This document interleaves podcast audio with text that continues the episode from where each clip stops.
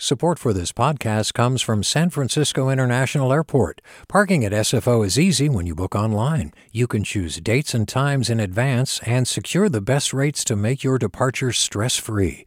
Learn more at flysfo.com/parking.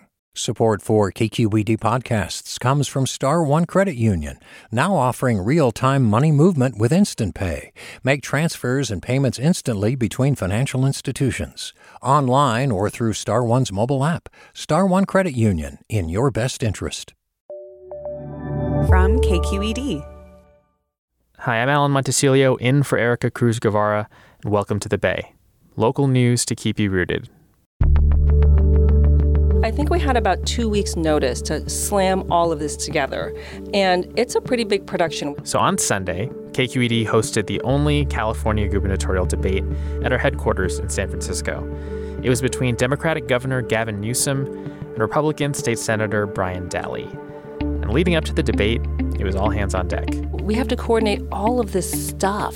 This is Monica Lamb, senior TV producer who worked behind the scenes on the live broadcast. So first, I just want to start out with a comment. And what are you looking for in these clips? I'm looking for shots of the senator in action. Being a legislator. On the stage, we're only going to see four people Scott Marisa and the two candidates. But we've got graphics, multi camera crew, make sure it works for radio, make sure it works for television. It needs to work for live stream, it has to get captioned. Our marketing communications people have to get involved. Probably 60 people are going to be touching this event.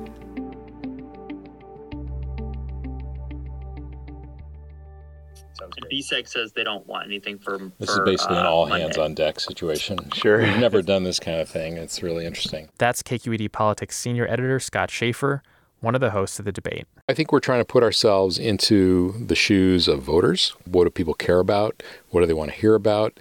But we also want it to be entertaining and interesting. We'd love to make some news. We want to try to get them off their talking points. Part of what we're trying to do now is come up with some questions that will get them off of those. It's a lot of pressure. We know there's going to be a lot of eyes on us. I'm Marisa Lagos. I'm politics correspondent here at KQED, and I'm co hosting the 2022 California gubernatorial debate. We know that the odds are very high that Newsom will win this election, but I don't think that means that we want to let Brian Dahle off the hook. He's putting forward another vision for the state. I think the challenge is we know we only have an hour, and honestly, any one of the big kind of topic areas that we're going to hit could be an hour long conversation with either of them, let alone both of them together. Today on the show, the 2022 California gubernatorial debate, recorded at KQED in San Francisco. Stay with us. You will never hear anyone say gubernatorial outside of governor election years and generally just debate specifically. But let's not forget it starts with goober. So let's have a little fun.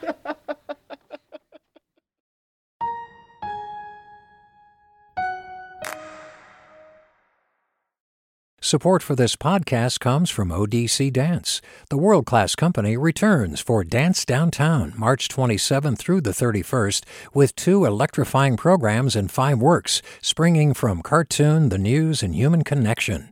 odc.dance slash downtown. Support for KQED podcasts comes from Star One Credit Union, now offering real-time money movement with Instant Pay. Make transfers and payments instantly between financial institutions, online or through Star One's mobile app. Star One Credit Union, in your best interest. Governor Newsom, Senator Dahle, thank you so much for being here. Great to be with you. Let's get started. Governor, uh, you're running ads for Proposition 1 uh, on abortion. You're running ads against Proposition 30, a tax hike to fund climate goals. You've got ads in Florida and Texas taking on Republican governors there. But with gas prices spiking, homelessness unabated, and people leaving California because it's too expensive, what's the case for voters giving you another four years? Well, I, th- I think the case on Prop 1 is crystal clear, and the contrast with my opponent couldn't be more crystal clear. Uh, he does not support uh, reproductive freedom, does not support reproductive choice, regardless of rape, regardless of incest. He's contributed $20,000 to defeat Proposition 1. I work with legislative leaders to get Proposition 1 on the ballot. It's foundational the core values of the state of California and something that I enthusiastically support But and what about your record? others. That's really what I'm As it relates to broader issues, I'm very proud of the fact that as we speak, we're sending out billions and billions of dollars in inflation checks.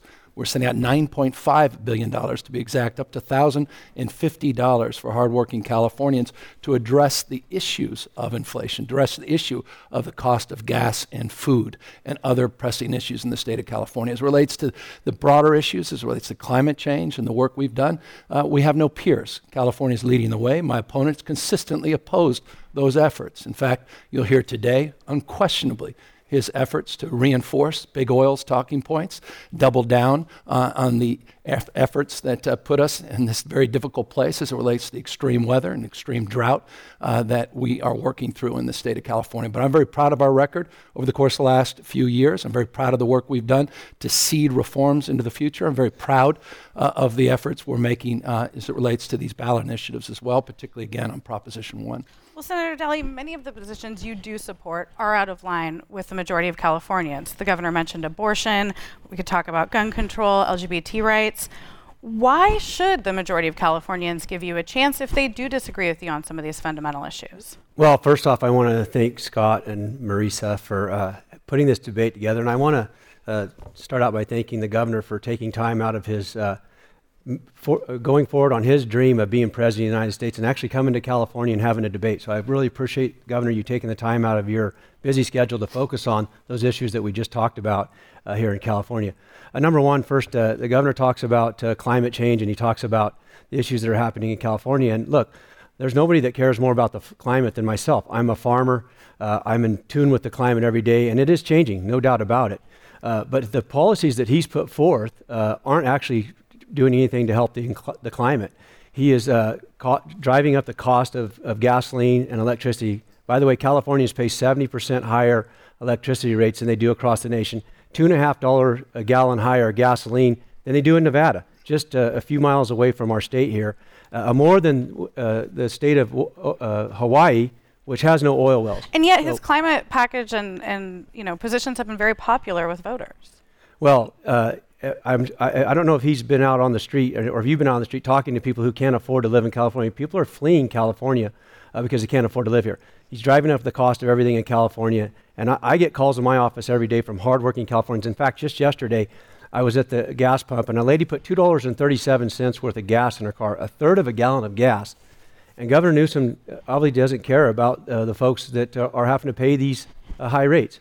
So uh, Californians are suffering. They're fleeing California. They're going to other states uh, where he's campaigning nationally uh, to uh, uh, expand on his California or his, his dream. Well, we're Californians get, are suffering. Yeah. We're going to get to gas prices. Governor Newsom, can, yeah, can, can I, I, just, I, would love to pick up a little bit. I mean, Brian, in every single instance, you've opposed common sense efforts to address the issue of climate change. You've opposed our climate package. You continue to double down on talking points of the big oil companies uh, you consistently vote against efforts to address the underlying issue we're trying to address in not only the state of California, but across this country and around the world. The hots are getting a lot hotter, the dries are getting a lot drier.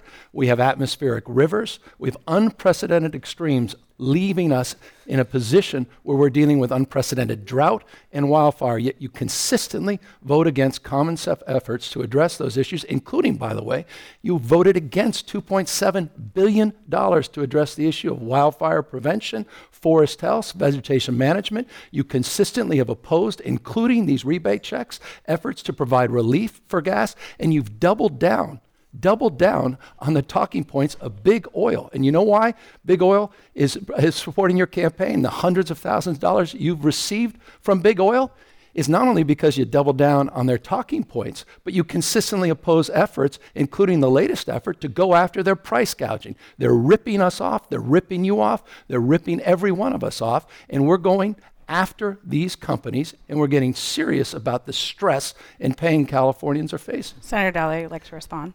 Well, first off, you know, the, the, the governor talks about ripping people off. He, I, I, have not received one cent for my campaign from anybody in the pro pro life movement or from oil in this campaign. Not one cent. The governor wants to talk about climate change, and it's global warming is the issue. We're exporting jobs and our environment out, to Cal- out of California to places like China, where they're, produ- they're making a, oil, a coal-fired power plant every three weeks. Gavin, Gavin Newsom talks about the reality of climate change. I presented a bill a couple years ago to count carbon from forest fires. Do you know that in California, we don't even count emissions from forest fires, but every day he's regulating uh, combustible engines and driving up the cost of energy in California. Californians pay more energy.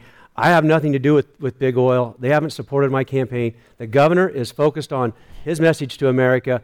Californians are fleeing California for one reason because they can't afford to live here, and he's out of touch with everyday, hardworking, middle class Californians. Now, yes, his elite friends can afford Teslas at $70,000, but uh, Californians on the whole have no opportunity but to just suffer from the policies Governor, that Gavin yeah. Newsom put forth. Before we go fo- too far down the policy path, I do want to ask you one question. He's repeatedly referred to you being out of state. And I want to ask very clearly you were asking voters for four more years. Do you commit to serving all four? Yes. And I've barely been out of state. I was out of state for a few hours to take on his party. And his leader of his party, Donald Trump, who he was a passionate supporter of, and what they're doing to democracy, and how they're attacking women's right to choose, how they're banning books in unprecedented and how they're banning speech and rewriting history. This is a serious moment in American history, California history. Their demonization, their demeaning of the gay and lesbian, bisexual, and transgender community. I've had enough.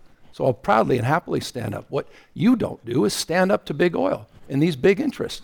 The reality is, we don't, by the way. You know, it's interesting fact. I love all this energy stuff. They pay higher electricity bills in Texas, in Florida, in Indiana than they do in the state of California. We've seen energy costs go through the roof in those states. They're doubling down on stupid, on coal and nuclear, on issues, I say nuclear in the context not of our Diablo Canyon extension, but on old fossil policies, including gas, that are actually creating the problems we're trying to solve. California has moved in a different direction. We now have six times more clean tech jobs, clean jobs, than we do fossil fuel jobs. This is the next great opportunity and economic uh, benefit for Californians and Americans, and we want to seize on that opportunity. I want to be clear, And we are not interested in outsourcing those jobs. We want to dominate in this clean energy. Just want to be clear that was a yes on four more years. Yes.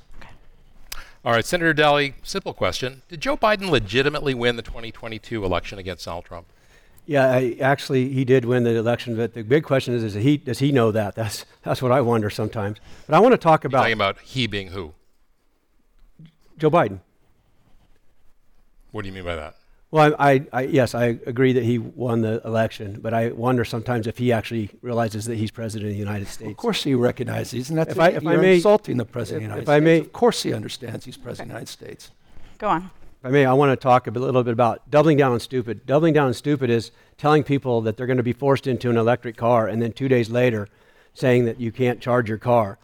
The policies that this governor's put forth don't work in California. Californians are suffering from the cost of living in California. Crime is running rampant. I know the governor talks about all this national stuff. He wants to talk about, you know, a president that's not even in office. He wants to talk about our party. He wants to talk about everything but the facts of what I see and hear every day on the street. Californians are suffering because of your policies. I know that your friends and the people you run with don't actually uh, can, af- uh, can afford to live in California, but the everyday, hardworking, middle class Californian governor is suffering from the policies you put forward. At the same time, we have no water, we have, we have uh, no electricity, we have no plan. Your plan, there is no plan. There's just throw money at it. You've had more money in, in the time you've been in office than there's ever been in California, and keep, people are fleeing California. That's the facts. I know that you don't want to re- recognize that, and you want to talk about all these national issues because you can't talk about the facts that Californians are suffering because of high inflation and the, and the policies that you've put California forward. is suffering from high inflation, and that's why we've provided $18.5 billion in tax rebates, which you opposed. You opposed $9.5 billion in rebates that are going out right now to help offset these inflationary costs. The question to That's you is, not true. I why did you voted oppose I oppo- that I budget? Supported, why did you oppose I, that appropriation? I, I, I, I supported that. You need to go look at the record. I actually supported that. It's just not true. Sen- Senator Dahle, let me ask a slightly different question. You have called, and your fellow Republicans, for a gas tax holiday yes. to get rid of the 54 or so cent gas tax, but there's no guarantee that that'll end up in the pockets of consumers. So how do you propose the state bring down the gas price in a meaningful way for consumers? Well, there's 1,200 oil wells sitting at the desk of the governor waiting to get permitted in California, and he prefers not to get those permits out. But you've called for a gas tax holiday. Yeah, I wa- well, the gas tax holiday is the fastest way you can actually help drive down inflation. I own a trucking business. In the last eight months, because of the governor's policies, it's cost $200 a day to put diesel in that truck. It's $1,000 a week, It's $4,000 a month. That drives up the cost of a gallon of milk, a dozen eggs for every hardworking Californian. So if you lower that gas tax across the board, it lowers your food, not only the gas you put in your tank. So those are the policies we put forth. We had the budget to backfill to take care of the highways uh, in California. We should have done that. It would have gave Californians and families about a $1,700 rebate a year ago. But how do you guarantee that the if the if the tax goes away, that it's actually going to go to consumers and not just to the oil companies? Well, you make sure that it's dropped at the pump.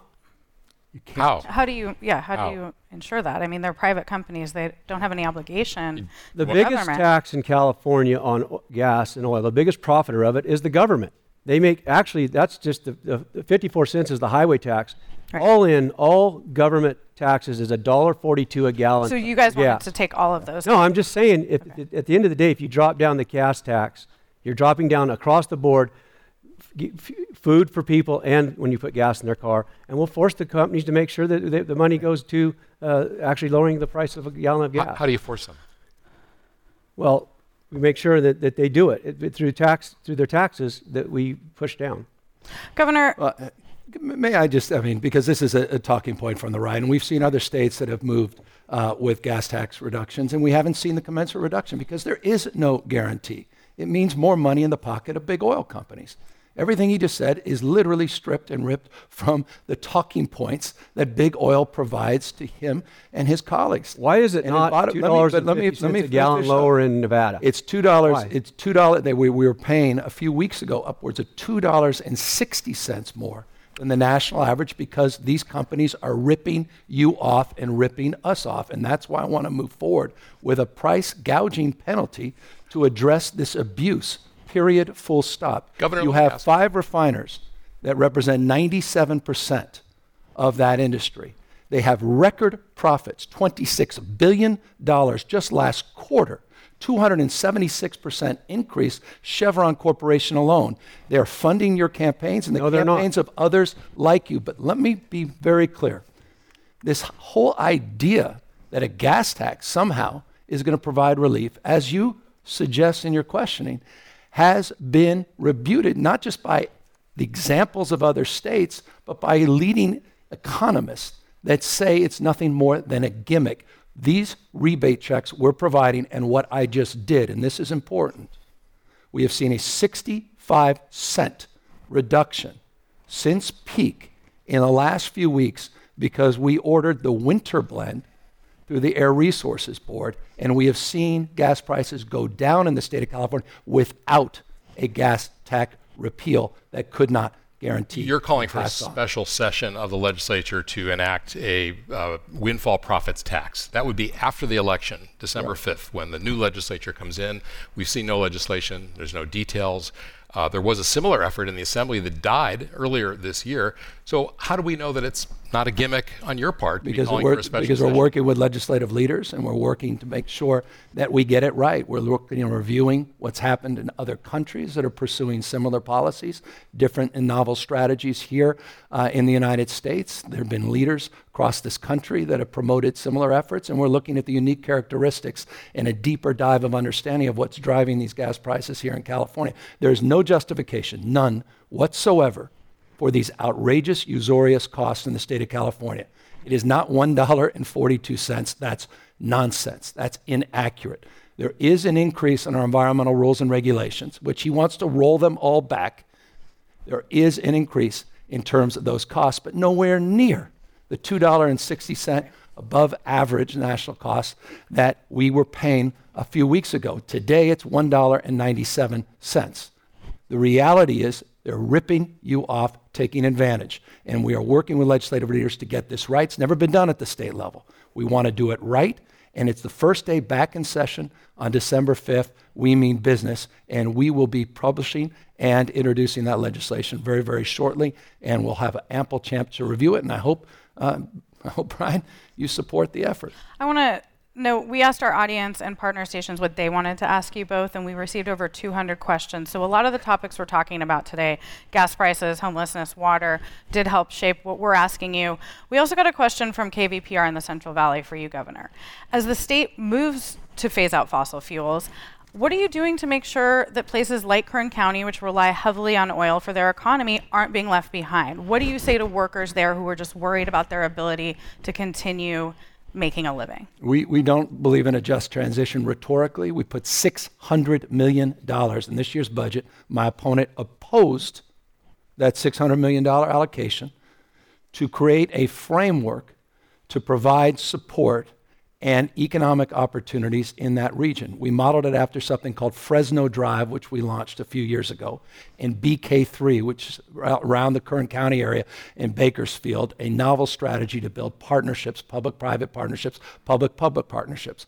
We added this $600 million appropriation so that we can drive a different conversation about what the world looks like in a post oil future. Can you talk about also, where that money this, goes? This what, is important that we just put out uh, it goes to model programs like the Fresno Drive. The reason I bring up the Fresno Drive, it's a model example of partnerships between the universities, between the private sector, and local and regional, as well as state agencies, to drive a new economic and workforce vision for the region.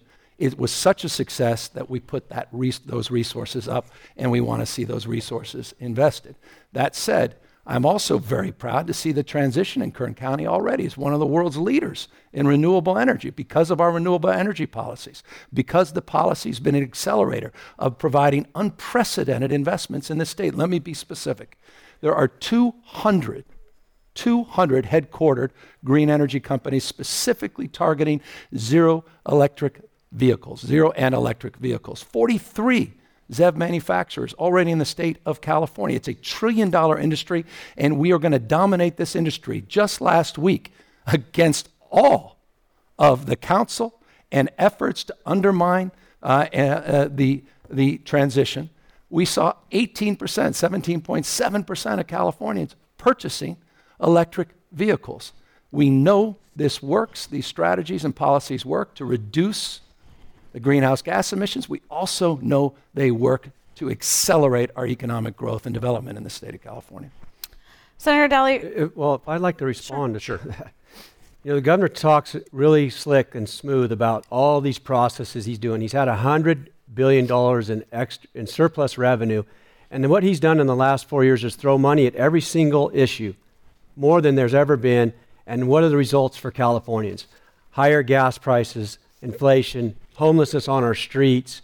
Uh, our schools are failing our children, and people are fleeing California. So I just want the listeners to understand that he's very good at talking about numbers and all the things he's doing. At the end of the day, you can't turn the water on in California. Electricity prices are 20% higher this year than they were last year in California, and people are fleeing California because the policies that this governor puts out. And he wants to demonize uh, our, the party that I represent, and he wants to talk about those issues. But at the end of the day, He's been failing California, and Californians know it.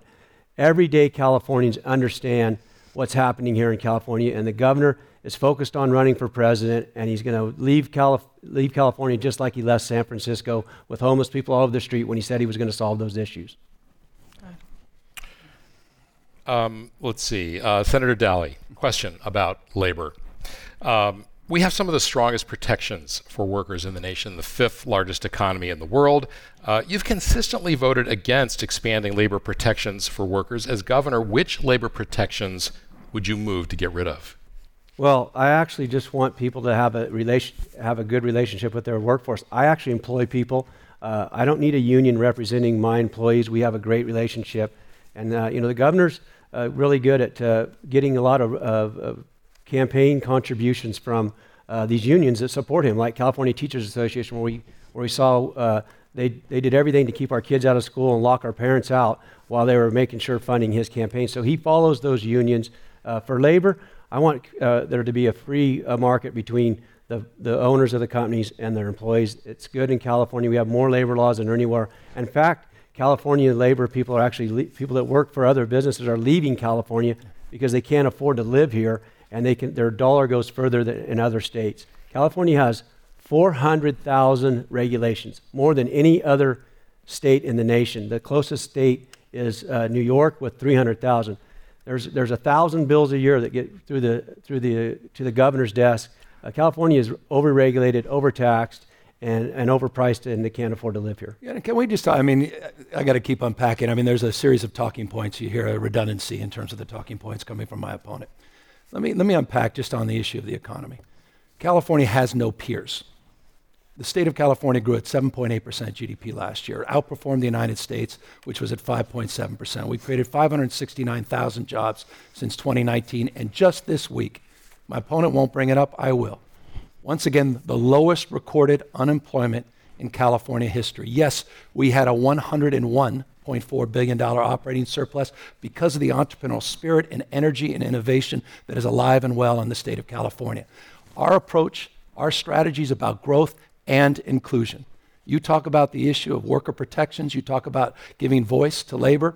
Uh, we believe in more voice, more choice, and we believe we have to do a better job addressing the issue of our time outside of the existential issue of climate change, and that is the wealth and income gaps in this state. And I'll tell you what, I couldn't be more proud of the fact that we received recognition. It's not an assertion recognition from a bipartisan national education group for our unprecedented education reforms. You continue to push down what we're trying to do on education, not surprisingly, because you opposed universal preschool. We have fully funded it. You opposed the three $1.5 million billion dollars we put in to retain and support the professional development of our teachers. You opposed after school for all. You opposed summer school for all. You opposed nine hour days and reimagining the school day. You oppose consistently all of these efforts, all of these reforms to give parents choice and to give kids a much more robust and comprehensive education. We have seeded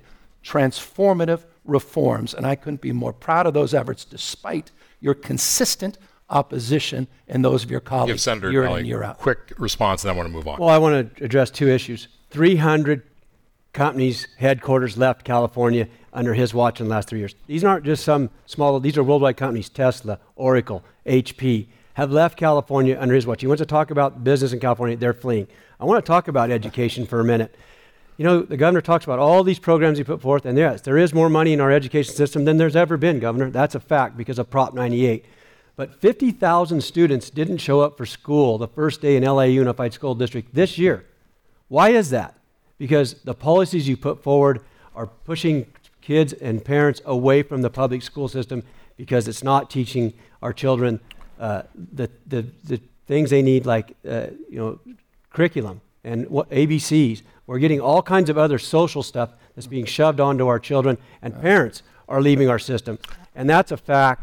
He, he talks, he, he throws money at everything, but, the, but everyday Californians and parents understand that they want an education for their children. It's not about money, it's about the policies and, and what grade scores we're getting. They're plummeting in California. California education system is 70% Kids cannot read at, at grade level. 70% of the kids can't lead, read at grade level, and that's due to the facts of the Teachers Association and your policies. Well, just, I, I, I, take offense at our policies and strategies.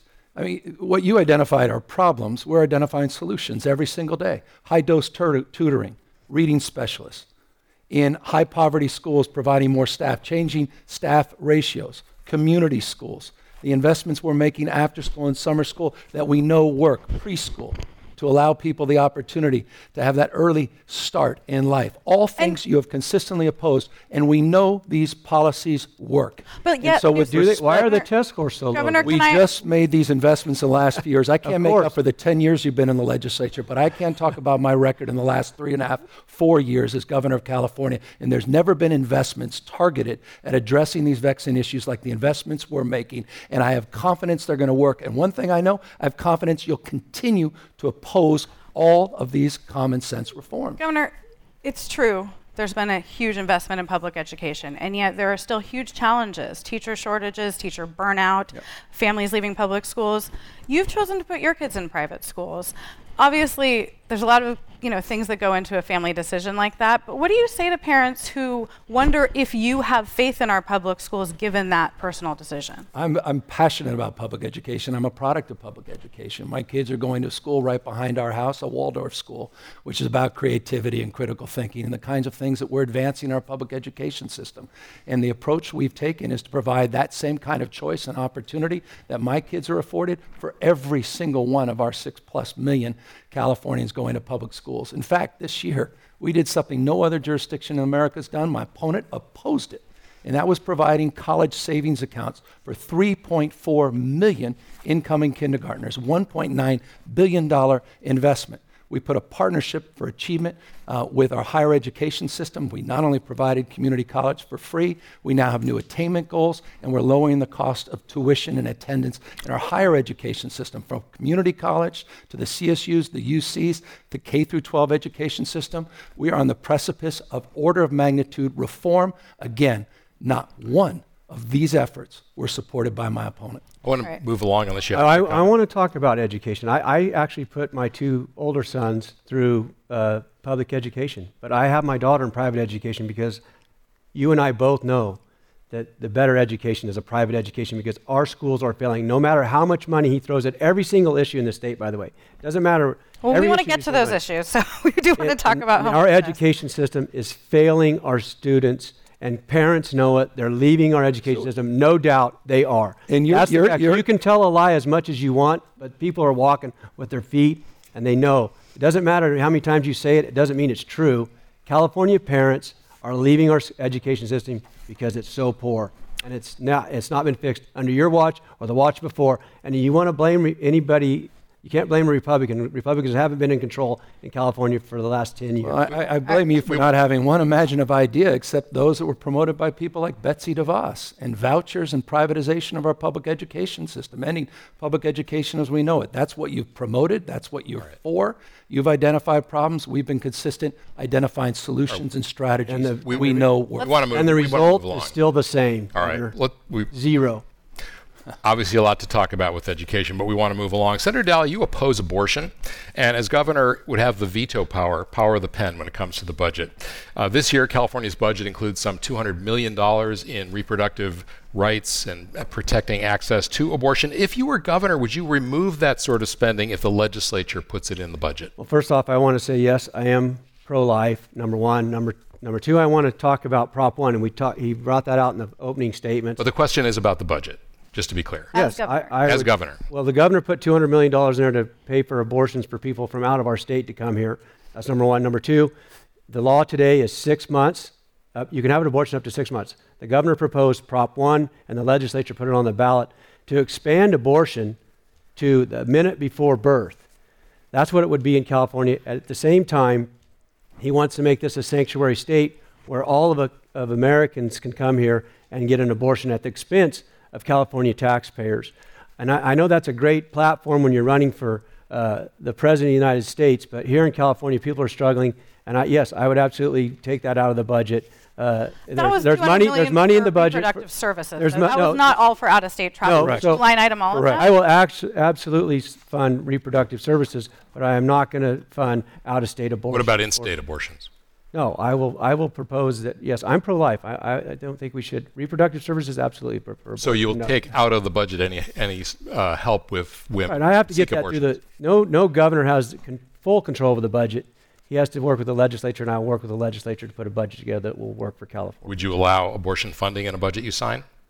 I, if I if I that's what it takes to uh, uh, get the deal done, I'll, I'll, sign a budget that I work that I work through with the legislature. I'll be a, I'm a third of the budget. Well, with, with, respect, you're not pro-life. You're pro pro government mandated birth. If you were pro-life, you would support our efforts to provide support for childcare and preschool and prenatal programs. You've consistently opposed those programs. We believe in reproductive freedom. We believe uh, in reproductive care. California's values are well established in statute. We want to codify them under Prop 1 in the Constitution. I was proud to support and promote a budget of $200 million to reduce copays and access to reproductive care. And yeah, we don't, we're not embarrassed uh, and we don't apologize for having the back of women and girls all across this country uh, that are fleeing persecution and fleeing uh, the kind of, well, extreme policies you're promoting. And let me just close on that.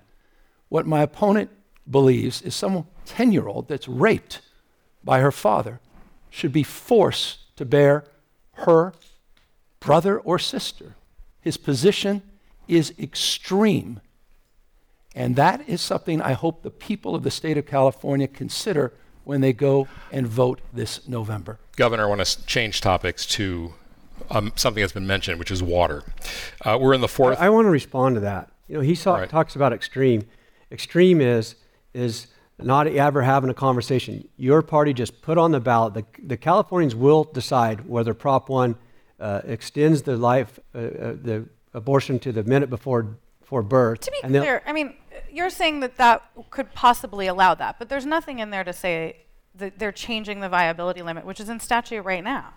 Correct. My point is, is that they, he, we don't ever get the opportunity to have that conversation. It's just all or nothing. That's what the, what's going to happen under this Prop 1. And so the and the people will choose, and we'll know Feb, November 8th. We will where they're going to be. Well, we know where you stand, and we know your opposition to Proposition One. It's demonstrable. You put twenty thousand dollars. I did not put it. any money against any proposition. Twenty thousand dollars went Prove in it. to oppose Proposition One, That's and uh, the bottom line is the people of the state of California will have the opportunity to adjudicate different points of view. Um, we're very proud of this state. We're proud of its leadership, proud of the Women's Caucus, right. proud of the legislature. All right, we're going to move along. Putting this on the ballot. All right, we're going to move along. Um, we are in the fourth year of a drought, and unlike uh, Governor Brown, Governor Newsom, you have not issued an executive order mandating statewide restrictions on water use. You're leaving it to local water districts to make the hard decisions. Um, and it doesn't seem to be working. Uh, in fact, the State Water Board's conservation manager recently quit accusing your administration of, quote, a gut wrenching unwillingness to take big steps to reduce water use. So the question is why have you not been more aggressive in ordering water conservation? We have. There's the 436 agencies have. But that leads to a lot of mixed messages. Me, uh, hardly. Just the opposite. In 2012 to 2016, the last drought, we put out a comprehensive report, provided it to my opponent in the legislature, lessons learned from the drought. One of the principal lessons learned is hydrology is different in every region of the state. What the water agencies requested of us as the basis of a deeper understanding is that we provide flexibility, what they refer to as level two plans. 436 water agencies move forward with that mandate of mandates. We've seen 11% reductions in that use. We also put out a detailed, comprehensive plan as it relates to not just water conservation, but framework of abundance to invest $8.8 billion on new strategies and approaches to create more water, wastewater, stormwater caption, diversion efforts, and the like. So, well, why not, as governor? Learned. Why not, as governor, use your authority to order to maybe to give a sense of urgency why would I situation? Do, what, what, what was the point of an after-action report that analyzed the best practices of the previous drought and made a recommendation not to do one size fits all as it relates to a mandate where the conditions in Riverside County are completely different than the conditions here in San Francisco County. And that's why we moved forward with the flexibility that was recommended in that plan, and it's proven successful. 11% reductions. The differentiation between regions now affords new strategies, and it's consistent, again, with what was promoted. But clearly, these local water agencies are not all giving the message.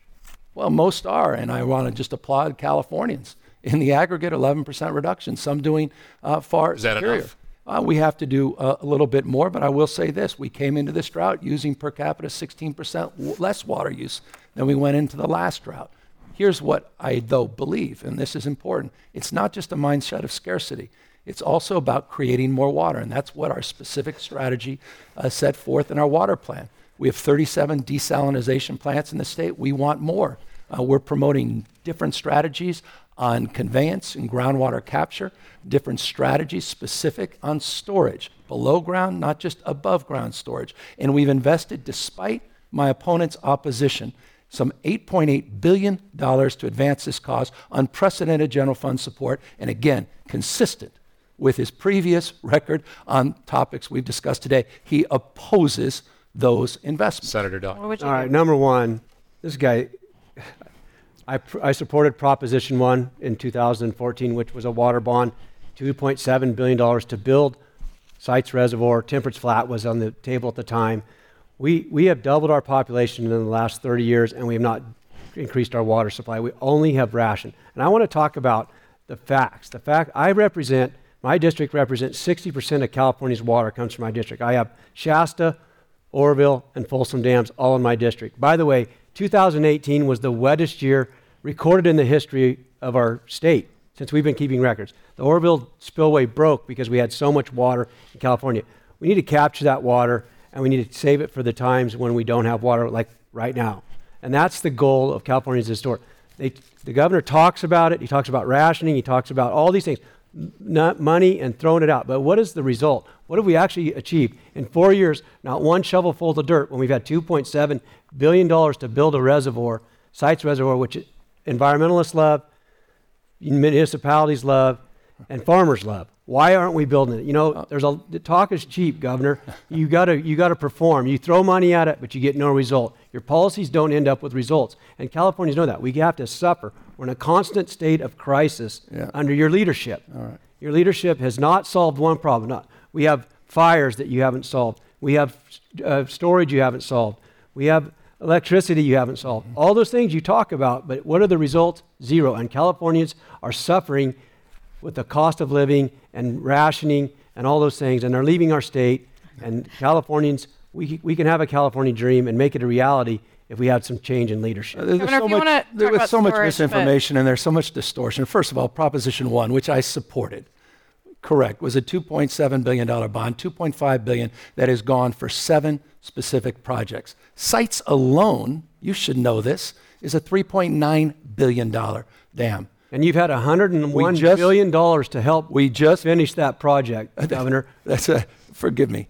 Uh, let me, let me. I'm not going to forgive you. It's the facts. The, the $3.9 billion plan, of which we've utilized from Proposition 1 $875 million. There are six other projects, four below ground, three above ground, that are also part of that.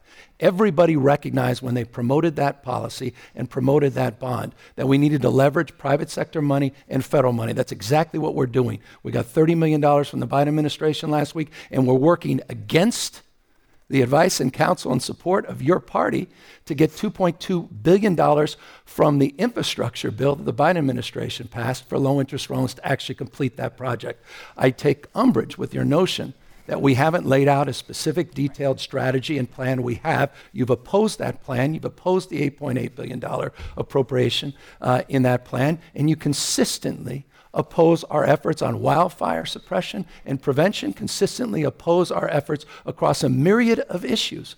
You're just laying out talking points, but no substance. The form and substance only a fog in terms of the dilution of reality and facts that you are promoting here today on these critical topics for the people of the state. Senator Dahle, quick response, and then I want to move on to homelessness. I want to just say the dilution of facts is he keeps talking about the party I represent. That's this, that party hasn't been in Calif- hasn't had control in this state for almost 30 years, Governor. Why are all these problems not fixed? Because your policies are horrible. Californians know it.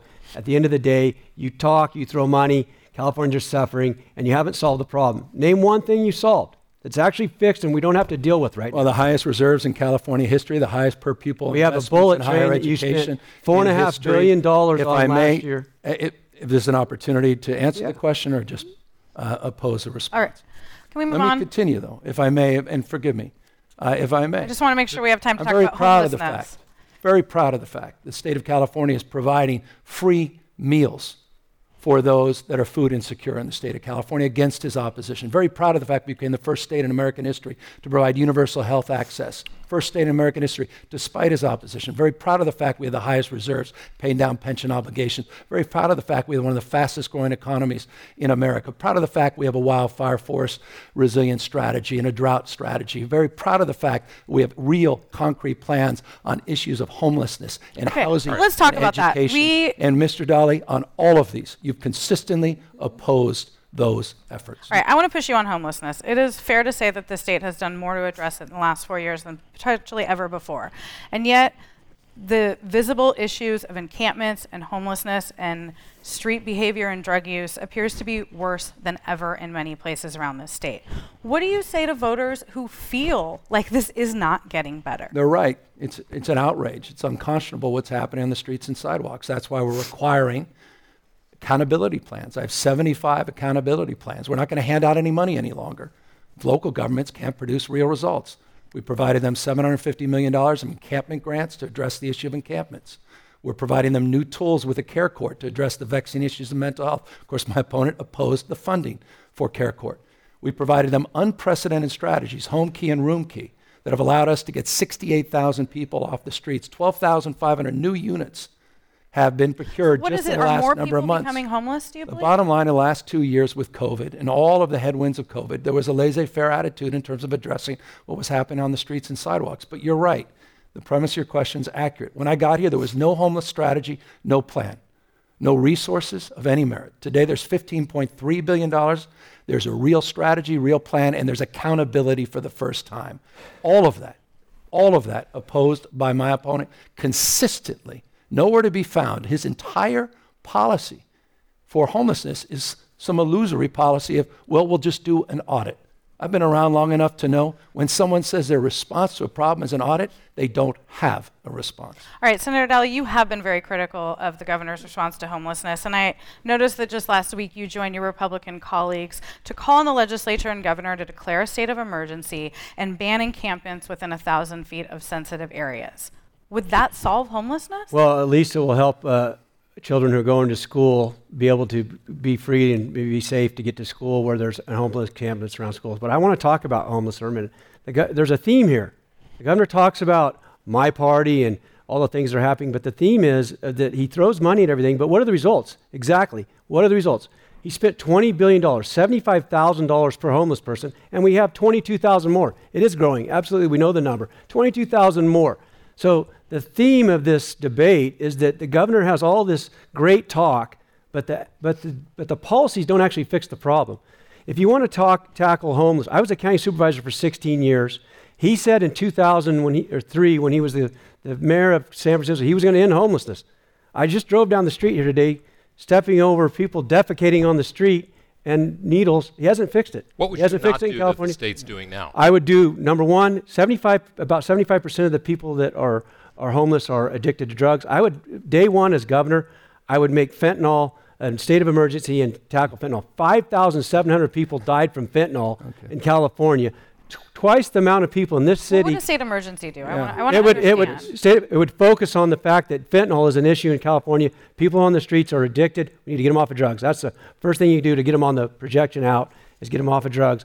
You get fund the counties with the mental health programs that they need and the clinicians, and then drive down the cost of housing in California. Are the three things that would ha- need to happen for to take care of homelessness. And then if Governor, you you consistently opposed all these efforts. We have $11.6 billion of investments on the issue of mental health, $3.5 billion specifically for boarding care homes and rapid rehousing for mental health that we've just now put up and put out. And in the next few years, we're going to see the results of those efforts. You've consistently opposed them. Is As it relates to, and this big is thing, important, though? somehow a state of emergency, and then we're going to magically solve fentanyl. That's what my opponent just said. Somehow, magically, will disappear on the basis of a state of emergency.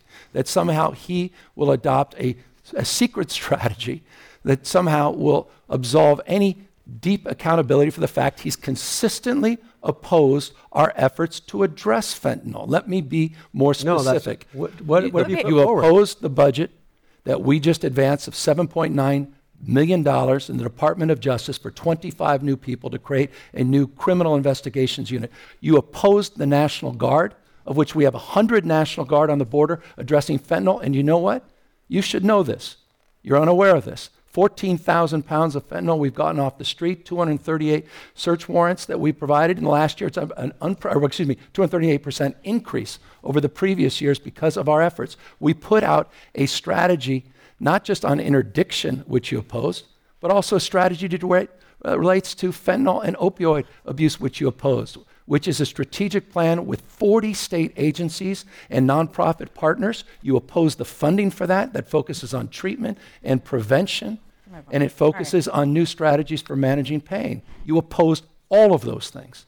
Okay. Senator, quick question or quick response. Plus, let's say, you know, otherwise, we're talking about me. Yeah, I Okay. opposed his budget because he spends money with no results, and the, and all the things he talks about don't ever achieve results. And so when he's when he's talking about fentanyl and, and all these things, really walk down the street. I just ask Californians to walk down the street, look in your neighborhoods. You know the difference that this governor is really smooth at talking, but at the end of the day, he delivers zero. All right, we're going to move along. Um, if you're elected governor, the legislature is likely to remain in Democratic hands, and so. That, but there are some things a Republican governor could do. Governor Newsom, for example, issued a moratorium on executions. There's now 36 people on death row that have exhausted their legal appeals uh, and would be eligible for execution. If you're elected, would you end the moratorium and allow those executions to go forward? Yes. how and when and I'll just uh, take. how does that square with your pro-life position? I'm curious. Look, they've committed a crime against other people, and a jury has chose to to. Uh, I, I, I support the death penalty. Would you have any qualms about 36 people being executed on your watch? Well, I don't uh, know that they're going to be executed under my watch, but I w- if, they're, if the courts have held them up to be in for life, they need to be in for life, and, and they face the death penalty. All right, I want to ask the governor about Proposition 47. This is a 2014 ballot measure that has become a real political lightning rod in California. It made possessions of small amounts of drugs a misdemeanor and made it more difficult to charge someone with felony theft. Law enforcement and Republicans often blame this ballot measure for an increase in shoplifting. I think the data is very uh, mixed, and there's been no proof that it's increased uh, violent crime. Your administration says it saved taxpayers $161 million this year. I wonder if you have any regrets about supporting Prop 47 or support any changes to it. No, it. I, the narratives don't fit the facts. We're average in terms of that, that felony threshold. There's 30 states with a 950, 30 states that have the same or higher threshold. I mean, the reality at the end of the day, they've used it as a scapegoat, a whipping, uh, you know, to excuse their, uh, well, they, they oppose all of these criminal justice reform efforts. He's consistently opposed all of these reform efforts. We believe in common sense criminal justice reform. The reality is, he also opposed our crime reduction plan, $758 million investment, that, by the way, included 1,000 new CHP officers, which you opposed, $55 million to address their wellness and mental health, which you opposed, $200 million for crime prevention, evidence based crime prevention uh, plans and strategies, or rather grants for strategies, which you opposed. We've put out detailed strategies to address this issue. And this issue remains a vexing issue, but Prop 47 is not the culprit. It's not the reason why we have seen an increase in crime in this state and or in this country. And as you know, when it comes to the murder rate, eight of the top 10 states with the highest murder rates are Republican led states, 40% higher per capita rates in the states that Donald Trump won. This is an issue that has no political jurisdiction. The realities are real. We need to own up to those realities. We put out, put out strategies and plans, but I'm not going to use the tried and true strategies of the far right to scapegoat a reform that cannot directly be connected to these trends. Senator Dahle, you opposed Prop 47. Yes, absolutely, I did. Murders went up 40% in the last two years in California. Gavin Newsom let out 30,000 prisoners out of prison. That's a fact. Oh, you and the other, I have no Uh, authority to let finish. anyone out, me so finish. that's not a fact. Uh, the other thing is, is that he did support the Safe Neighborhoods and Schools Act, which allows you to rape an unconscious woman, and it's not a violent crime in California. Well, that is That's that's, violent. the only. It, Huh? If you only get that as a uh, enhancement, but not an underlying rape So charge. we actually brought a bill together this year to actually make sex trafficking of a woman and uh, rape of an unconscious woman a felony, and his administration killed that bill. Okay, we're going to leave it there. Governor, in 2020, you emphatically supported and signed a bill to create a reparations task force. Will you support their recommendations, including monetary payments, when the task force finishes? No, I want to see the recommendations. By definition, we created the work group to adjudicate the merits and demerits of different strategies. Now, what I have done is I've supported, uh, I think, very common sense strategies, including uh, the reparation that we did advance on Bruce's Beach, a family uh, that was denied their inheritance. Uh, a business that was taken away by the people of city, uh, the city council in Santa Monica years and years ago. It was a point of deep pride that we moved to right that wrong. And so this task force is convening. We'll see where their recommendations come out, and we'll make a determination after the fact. Do you want to add anything? I to actually, uh. I actually supported the reparations study as well, and I also supported the Bruce's Beach uh, legislation. I think it's a, uh, the, it's step in the We right found direction. one peop- thing you two those, agree on. That's those good. people were wronged, and uh, and we made it right. All right, appreciate we uh, we are short on time, uh, but we want to ask you a question that's a little bit of a curveball.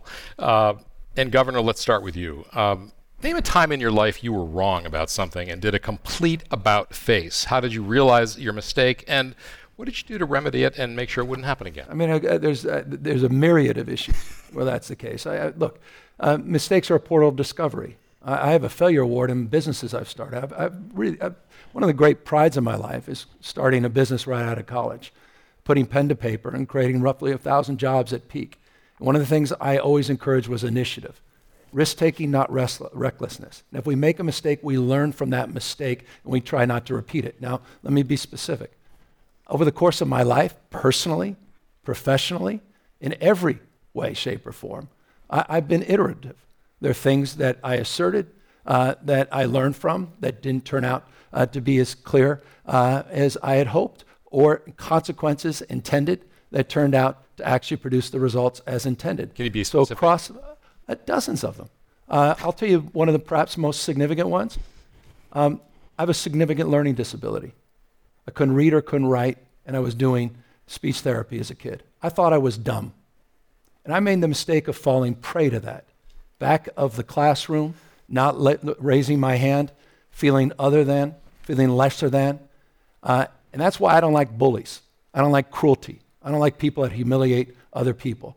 And I learned I wasn't that person. And I'll tell you, that's the most profound mistake I made early in my life, that I did not, did not learn quickly enough uh, that all of us are unique, all of us have a unique expression, uh, and all of us uh, deserve dignity and respect. Uh, and as a young child, I didn't fully embrace that or understand that, and that was a mistake. Senator Dahle, to you, name a time in your life you were wrong about something and did it about face. How did you realize your mistake, and what did you do to remedy it, remedy it and make sure you wouldn't do that again? Well, I've uh, made many mistakes in my life. I'm human. Uh, we all make lots of mistakes. I, um, you know, have have hurt other people in, in just a perspective of not understanding the full issue, and so learning about issues. I, when I was on the board of supervisors, I worked with what was called then the Quincy Library Group, and I worked with environmentalists and, and uh, learned a lot about things I didn't know, and that's actually uh, uh, helped me expand on my ability to be able to be uh, very sensitive to the environment and, how, and what people think about uh, their perspective in life.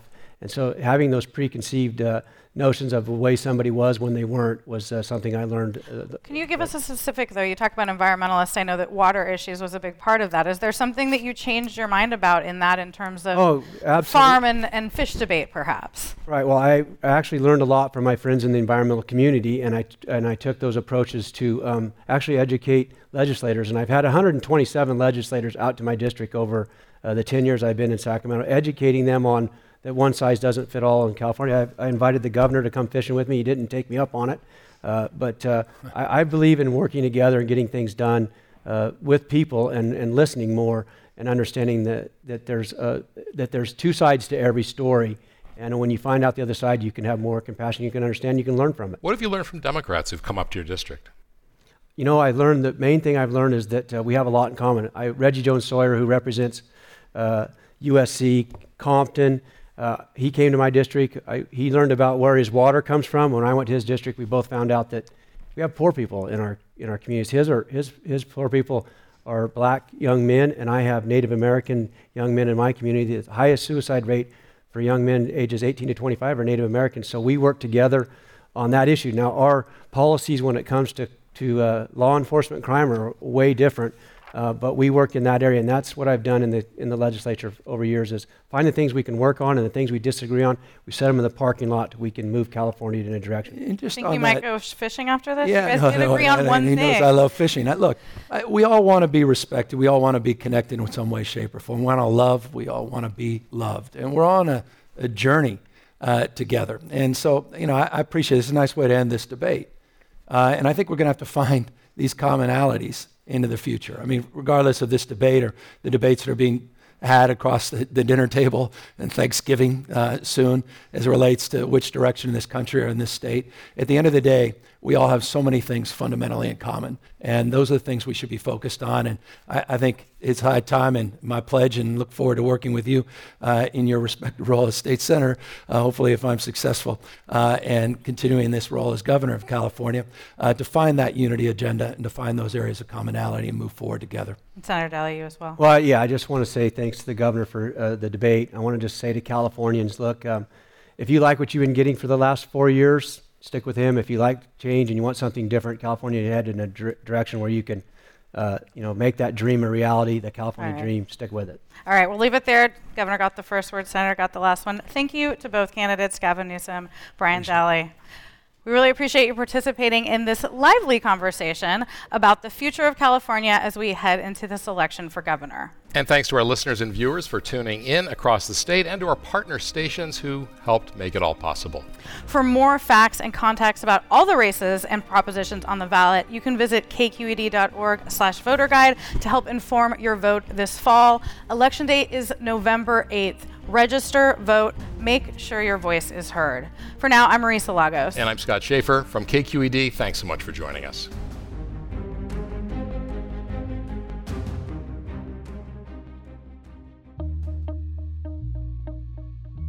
That was the California gubernatorial debate with Governor Gavin Newsom and State Senator Brian Dahle. The debate was co hosted by KQED's Scott Shafer and Marisa Lagos. Thanks again to all the people at KQED who made this debate happen. Thanks as well to Christopher Beal, who collected the audio you heard at the beginning. I'm Alan Montecillo. You've been listening to The Bay, and I'll talk to you on Wednesday.